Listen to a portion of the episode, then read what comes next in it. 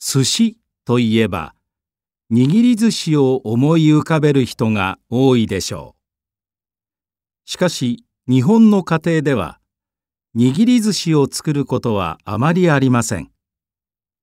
普通は店に行って食べたり買ってきて食べるものです。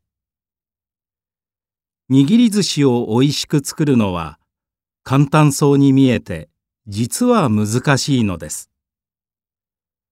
家庭でよく作られるのはいなり寿司や海苔巻きちらし寿司などです。また人数が多い時のおすすめは手巻き寿司です。手巻き寿司は海苔の上にご飯をのせその上に好きな具をのせて自分で巻いて食べます。具は刺身や野菜卵焼きなどです。